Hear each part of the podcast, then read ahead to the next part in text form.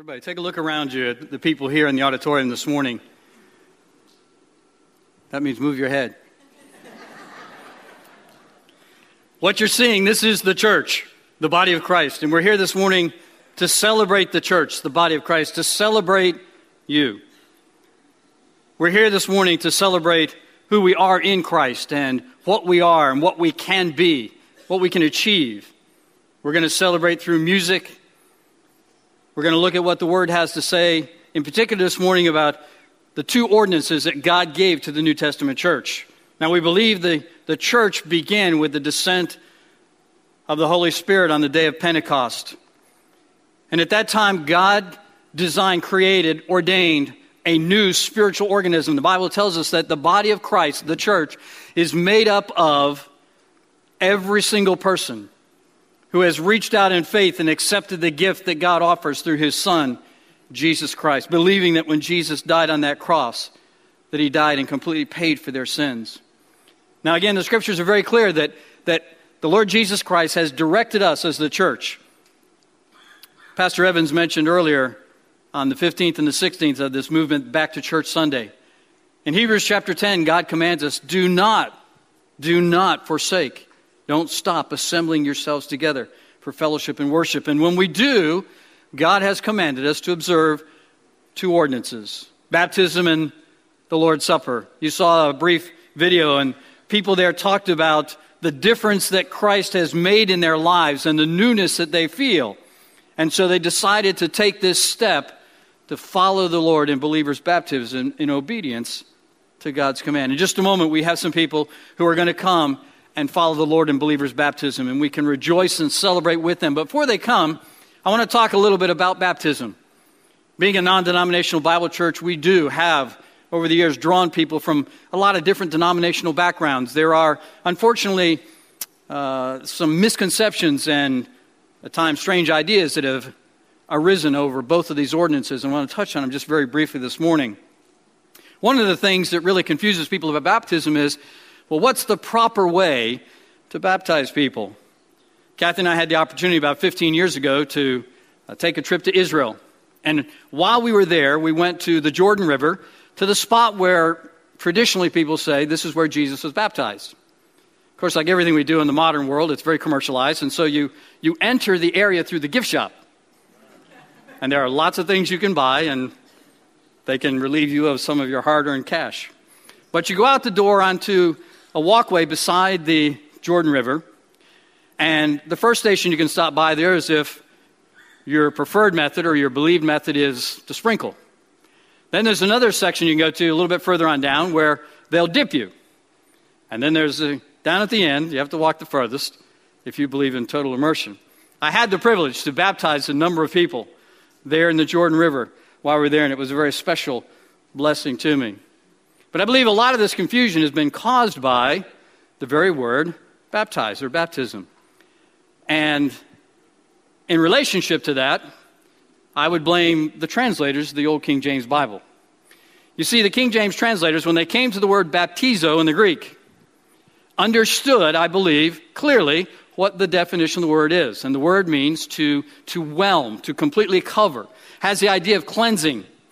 But you see, the translators of the King James Bible had a slight problem. They were part of the Anglican Church. They'd been commissioned by King James, the nominal head of the Anglican Church there in England, to do this translation. And so the dilemma was if we translate the word correctly, because keep in mind the Anglicans baptized by sprinkling, if we translate the word correctly, we might lose our heads.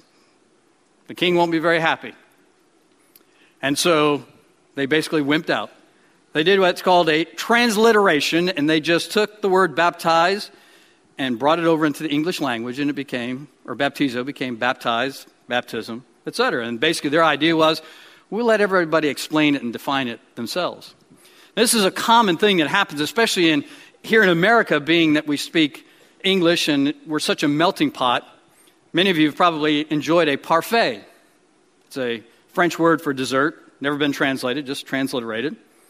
I have a friend whose mother lives in Kentucky, in a town that's named after the French Versailles. It's spelled the same way, but in Kentucky it's pronounced Versailles. And so we have this common throughout our language, but the translators did a great disservice when they simply transliterated the word because of the confusion that it has caused over the years. Another confusion that I see that takes place in Christianity is people don't understand the difference between the baptism of the Holy Spirit and water baptism. Now, the baptism of the Holy Spirit, the Bible tells us, takes place in the life of every single person who reaches out in faith and accepts Jesus Christ as their personal Savior, regardless of how old that person may be. I've shared with you all before, my wife was about five and a half when she came to a realization what dirty, rotten sinner she was and prayed to receive Christ as her Savior. I was 16 myself. She had a part in that. I know a number of people here in our church that were well into their adult years before they finally accepted that gift for themselves. But at whatever point in time that occurs, the Bible says, at that moment, notice in Ephesians 1, you also were included in Christ when you heard the word of truth, the gospel of your salvation. Having believed, you were marked in him with a seal. That seal is the promised Holy Spirit, who is a deposit guaranteeing our inheritance until the redemption of those who are God's possession to the praise of his glory. You see, we are sealed, we're marked, and we are permanently indwelt by God the Holy Spirit. That takes place at spirit baptism the moment a person trusts Jesus Christ as Savior. Notice what Paul writes in Titus 3. But when the kindness and love of God our Savior appeared, He saved us, not because of righteous things that we had done or ever could do, but because of His mercy. He saved us, notice, through the washing of rebirth and renewal by the Holy Spirit whom he poured out on us generously through Jesus Christ our Savior. Now, again, in just a few moments, as Pastor John comes to baptize these individuals who have come forth this morning, please understand something. Water baptism does not save anybody. It doesn't wash away your sins. It doesn't purify you. It is a very special time in the life of a Christian because these people are coming First of all, to testify publicly, I have trusted Jesus Christ as my personal Savior. I recognize, as Romans 3 says, that I am a sinner because I am less perfect than God. I've come to understand that my sin has created this gulf, gap, distance between me and the holy, righteous God of the universe. But I also understand what the Bible says very clearly that God loved me, that God gave Himself in my place so that I could obtain righteousness. And so they come recognizing that and making a public declaration of the fact that it is their decision and their commitment to the best of their ability to walk in obedience. And as a church, we need to covenant with them, pray for them, encourage them, help them in any way we can because the Christian life isn't hard.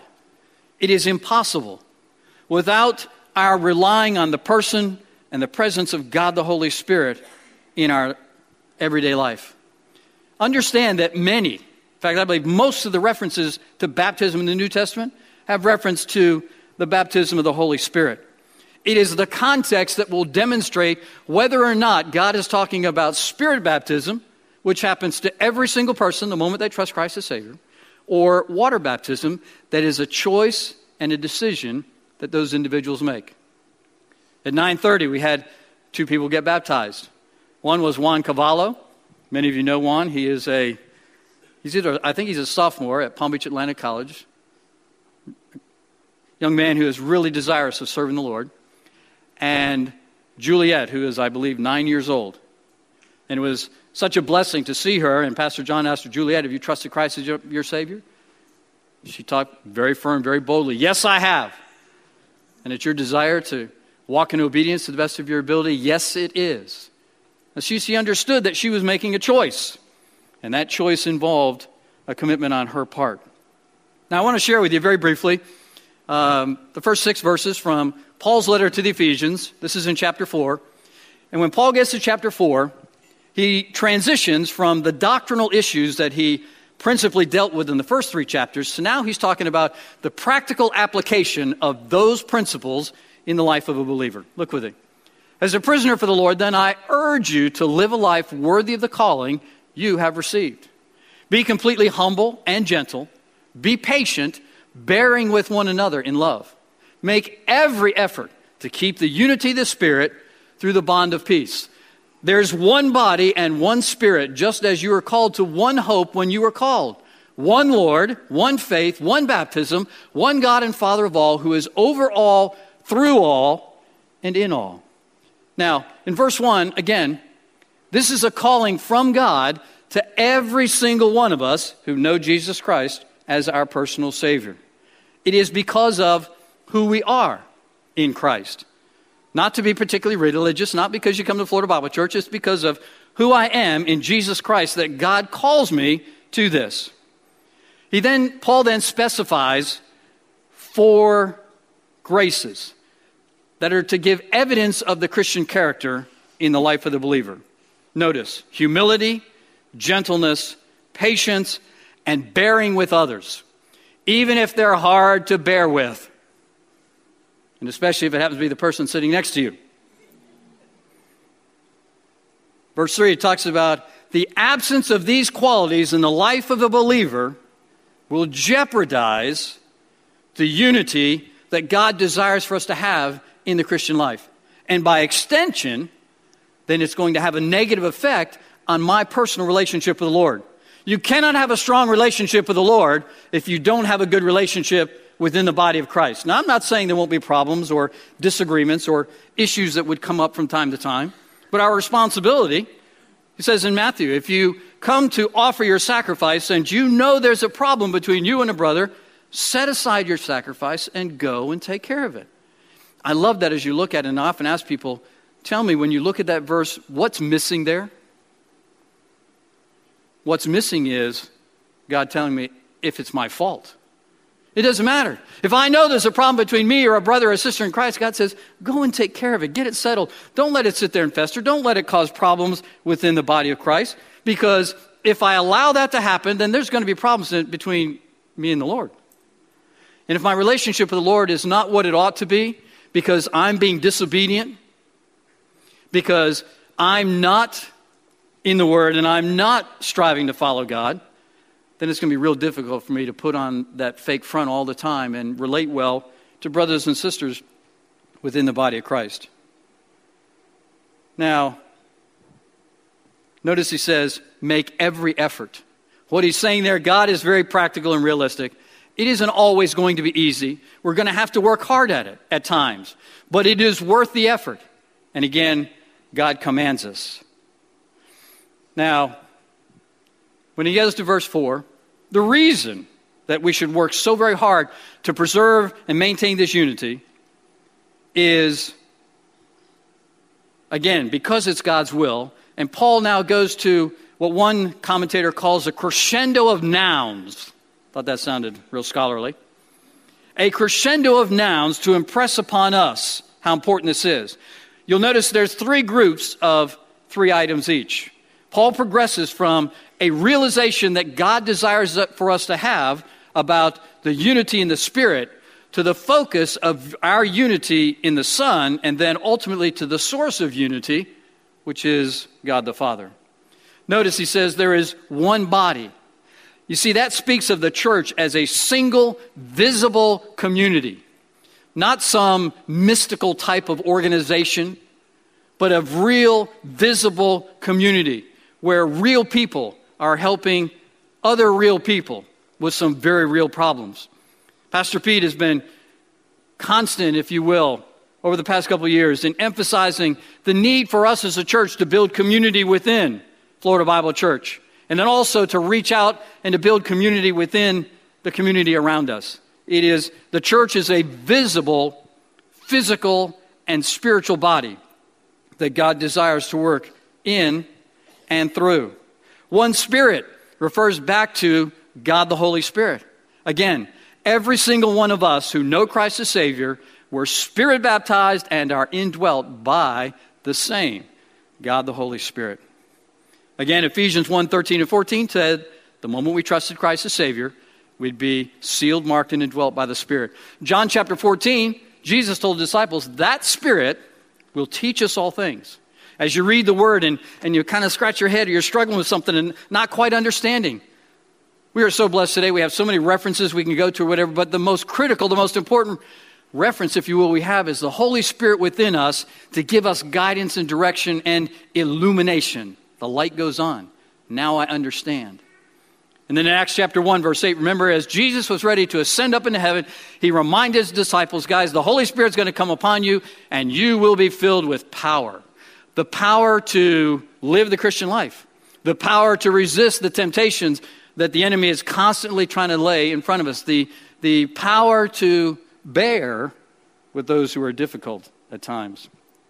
And so the Spirit baptism is our incorporation, if you will, into this spiritual organism called the body of Christ. It is how God imparts his righteousness to us. 2 Corinthians 5:21.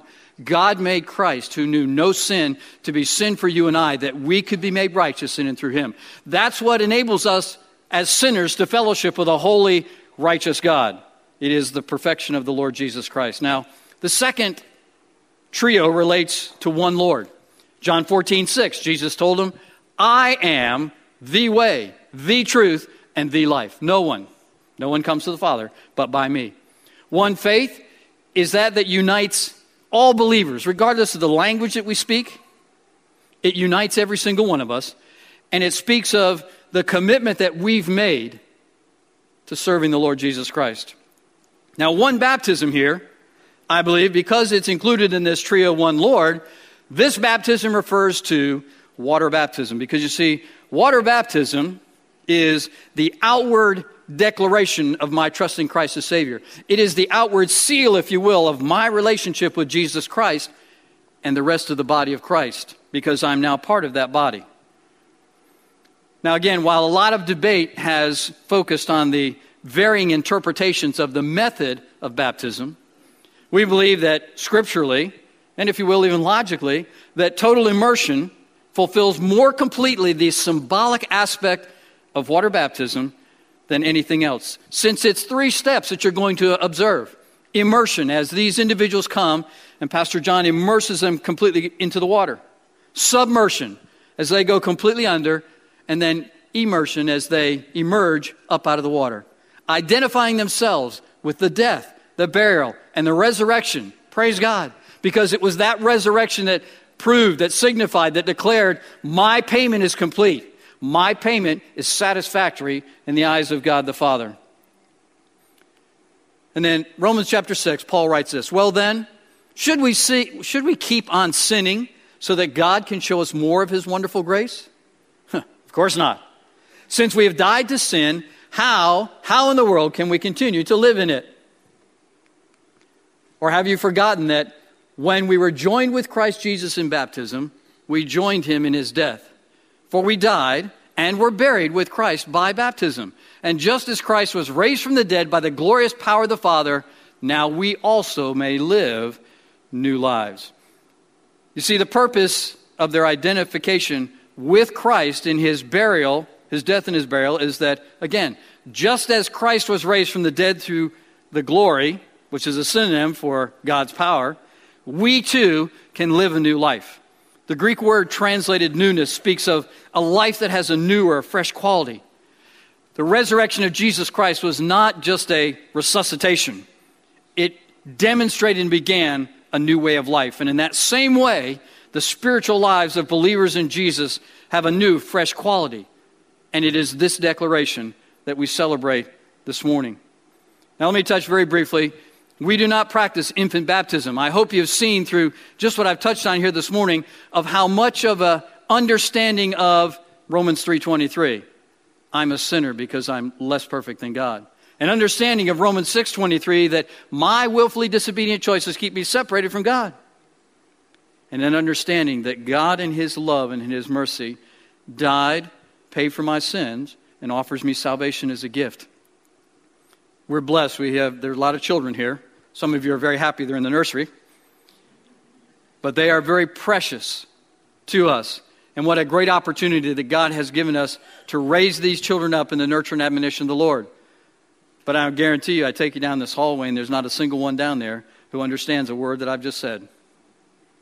They don't understand the concept. They don't understand what the decision that there is that they've made.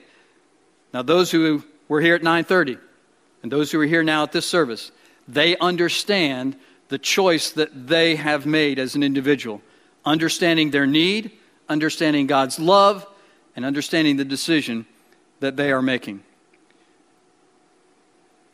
let me challenge you. If you've never been biblically baptized, and again, as a non denominational church, we have for many years drawn people from a lot of different denominational backgrounds. And we believe again scripturally that the biblical method of baptism is by complete and total immersion. If you've never been baptized, just take the connection card in the back. There's a box you can check off. My desire is to be baptized. I'll get in touch with you. We have an orientation class that we'll put you through that will just kind of reinforce what baptism is, what it is not. But there's no greater joy than to, even with stage fright, to stand there in that baptism pool and to realize I am testifying, I have trusted Christ as my Savior. It is my desire to walk in newness of life. In just a moment, we're going to celebrate and remember what is a very special time in the life of the body of Christ as we reflect back on Jesus' sacrifice on the cross and look forward to his promised return. On the night before his crucifixion, Jesus adopted the position as head of the household and gathered with his disciples in the upper room in the city of Jerusalem to celebrate the Passover. It's interesting as you read about this particular time with his disciples that Jesus did not give new and significant meaning to the special parts of the Passover meal, the lamb and the bitter herbs, but rather he chose the bread and the wine, common elements in any dinner to have some special meaning. Notice what Mark says about this time. While they were eating, Jesus took bread, gave thanks, and broke it, and gave it to his disciples, saying, Take it, this is my body. Then he took the cup, gave thanks, and offered it to it to them, and they, they all drank from it. This is my blood of the covenant, which is poured out for many, he said to them. I tell you the truth. I will not drink again of the fruit of the vine until that day when I drink it anew in the kingdom of God. Paul's teaching on the Lord's Supper in the New Testament is found in 1 Corinthians chapter 11. And he stresses the spiritual communion between Christ and his body, which again is all believers, and again within the body of Christ. Even as the Israelites were miraculously fed in the wilderness by manna and water, so in communion with Christ, God spiritually nourishes those of us who are part of the body of Christ. Like baptism, as I mentioned earlier, unfortunately, there are some misunderstandings about the Lord's Supper in some denominations. I want to touch very briefly on them this morning. Some people believe in a supposed doctrine called transubstantiation. They believe that the elements, the bread and the sweet wine or the grape juice, that they literally become the body and the blood of the Lord Jesus Christ.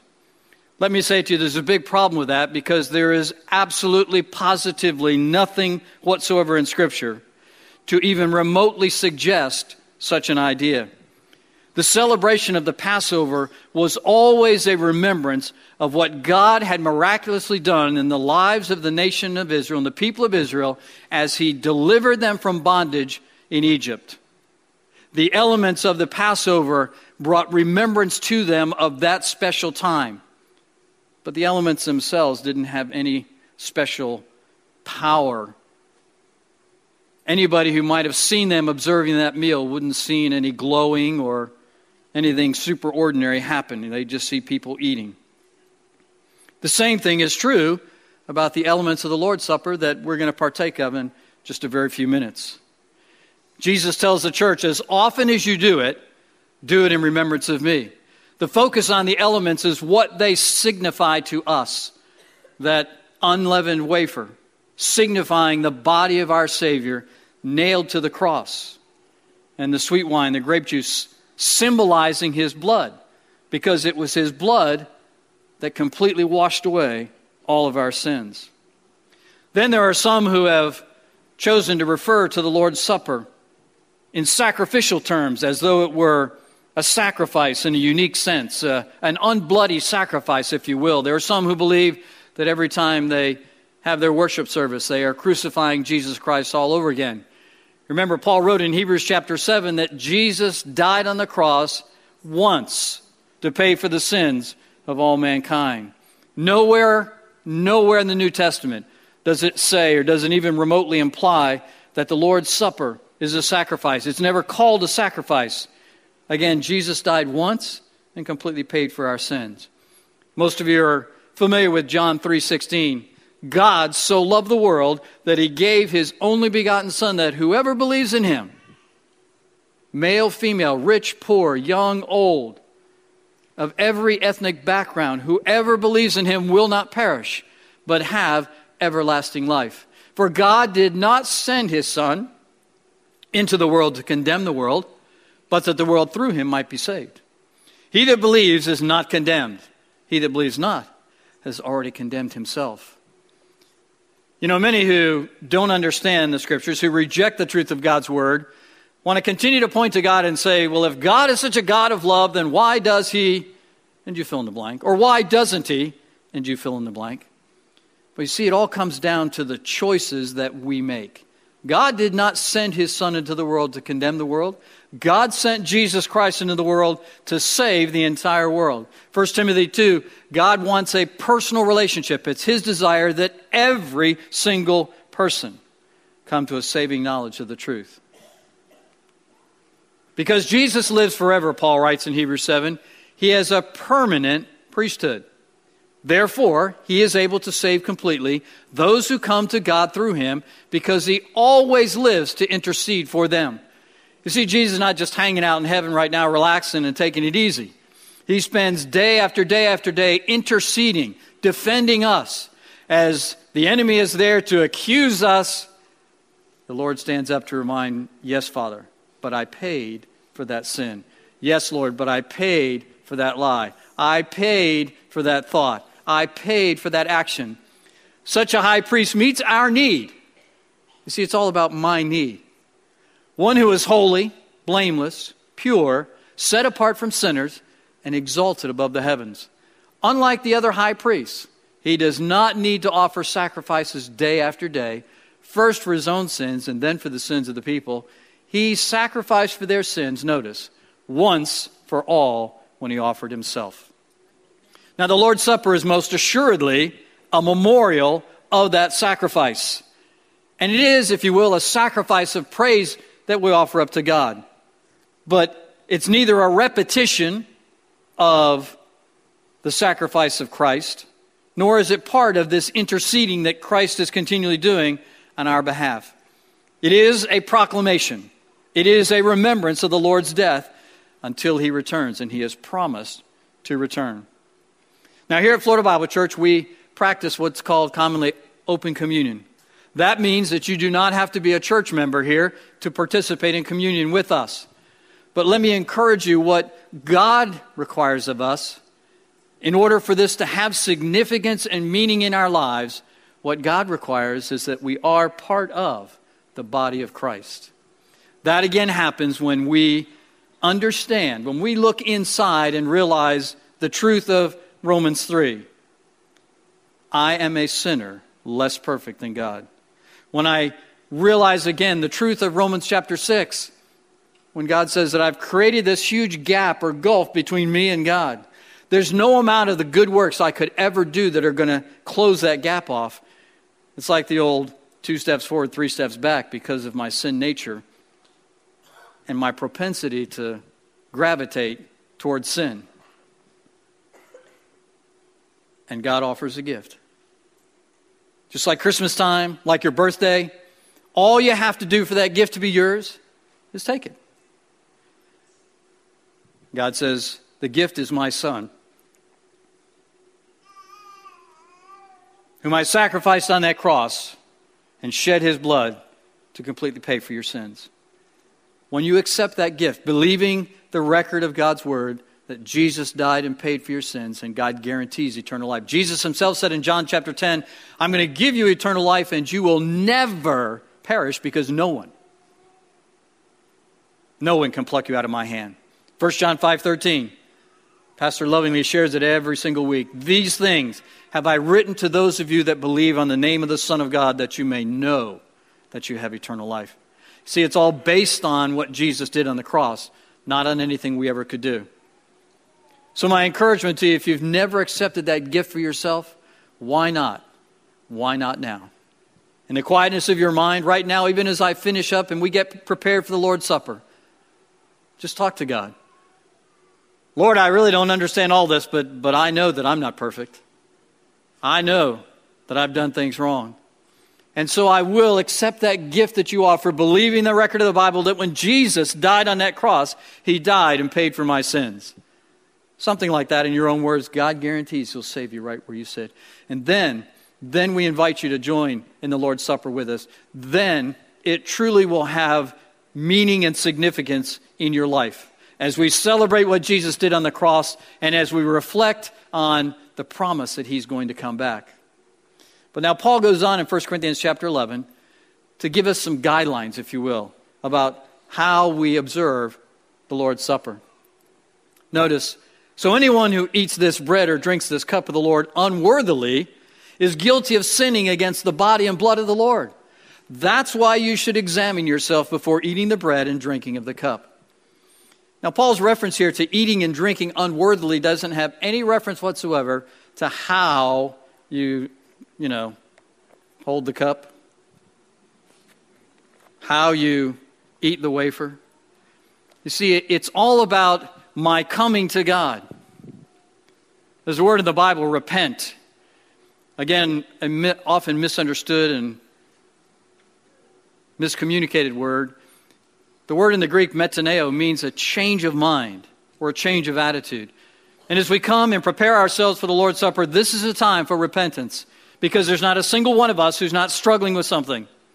And this is a time to make a change in my mindset and my attitude, whether it's a change about what I think of this person, if it's a change about how I speak to people, if it's a change of what I do, how I do it, when I do it, whatever it is. But I need to come before God, not perfect, although in Christ I am perfect, but in practical reality, it's about thinking about the decision that those who were baptized this morning made. It's my choice to walk in newness of life. It's my choice to strive to be obedient each and every day. Paul goes on to say, For if you eat the bread or drink the cup without honoring the body of Christ, you're eating and drinking God's judgment upon yourself. That's why many of you are weak and sick, and some have died. But if we would examine ourselves, we would not be judged by God in this way.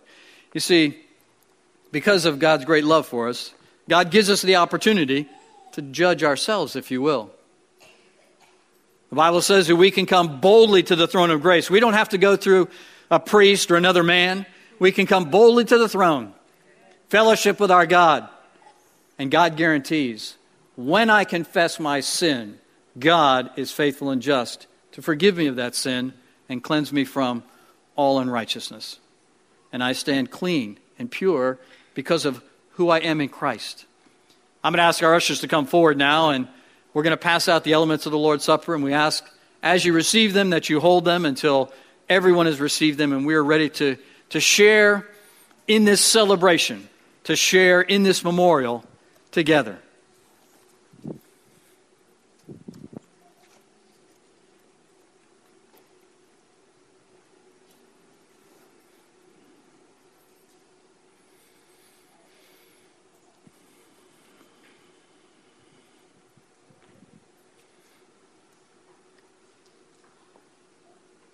There is no greater joy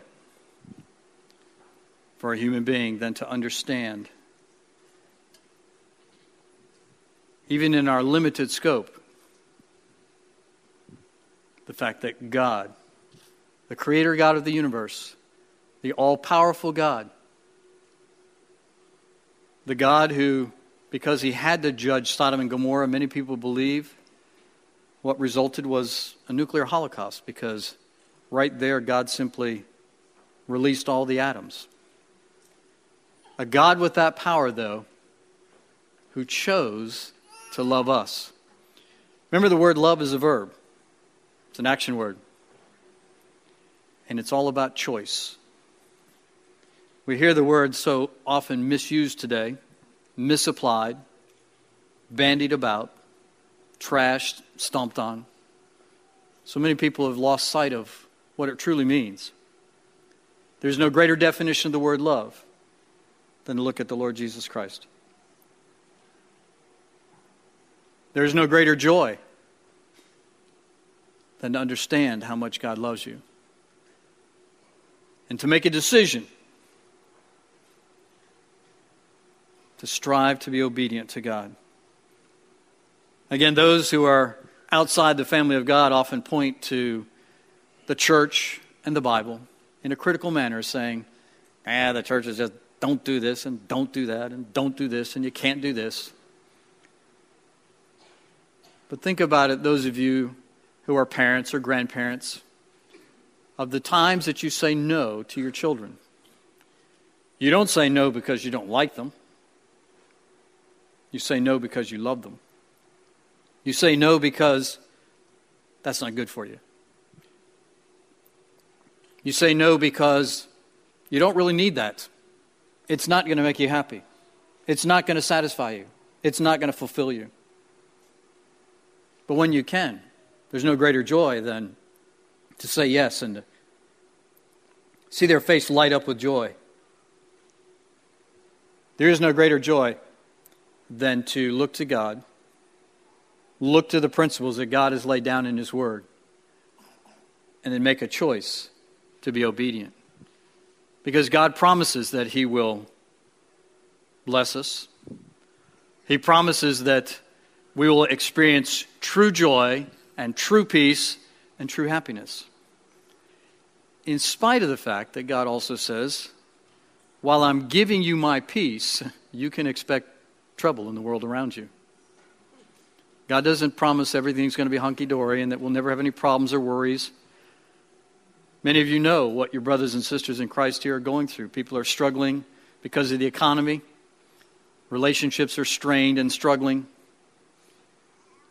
And yet, let me assure you that whatever the question is, whatever the problem is, whatever the struggle is, the answer begins with Jesus. God has set forth in the Word, by direct command or principle, the answer to every single situation. Understand the Christian life is not hard, it's utterly impossible unless I am trusting in the Lord Jesus Christ. Unless I'm using that power that God gave me and gives me continuously through the person of the Holy Spirit in my life. And so we come to celebrate that this morning as we look back again on the fact that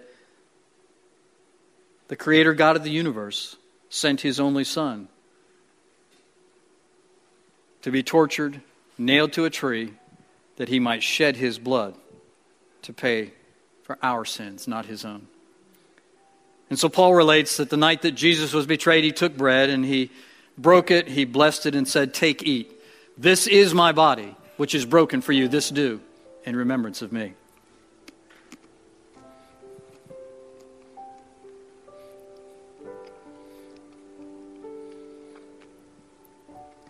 In the same manner, after they had supped, he took the cup and said, This cup is the new covenant in my blood. This do as oft as you drink it in remembrance of me. For as often as you eat of the bread and drink of the cup, we're showing the Lord's death until he comes back for us. Our gracious, loving Father, we thank you for this time that we've had to celebrate. Lord, we've celebrated with these who have come this morning to follow in believers' baptism, to declare I have trusted Jesus as my Savior, and it is my desire and my intent to walk in this newness of life. Lord, I'm going to strive to be obedient every day. I know that I will struggle, but Father, I seek your glory, and I'm depending on your strength that I might be obedient. Lord, we have celebrated your honor and your glory through the gift of music and these talented to play and to sing. And Father, we have celebrated and remembered the love of our Savior who died on the cross, shed his blood, and paid for our sins, who offers life eternal, who offers life, true life, here and now, that in spite of the turmoils that will surround us, that we can be at peace that we can know true peace, true joy, and true happiness, not that which the world offers that vanishes like a vapor, that depends on other people and their whims and desires, but Lord, a true peace that as we experience it, as we walk toward you in obedience, it only gets stronger. It becomes more complete in us. And Father, that motivates and challenges and encourages us to be more obedient. Lord, I pray for my brothers and sisters in Christ here. We are the body of Christ. For better, for worse, for richer, for poorer, in good times and in bad times, when we struggle with each other. We are your body. I pray, Lord, that we're mindful of that every single day. That we look for opportunities, seize opportunities to be a blessing in the lives of those around us, those who are struggling, those who need answers. Thank you, Father, for the indwelling of your Holy Spirit and all that He provides to us as we say, Come, Lord Jesus. In His name we pray.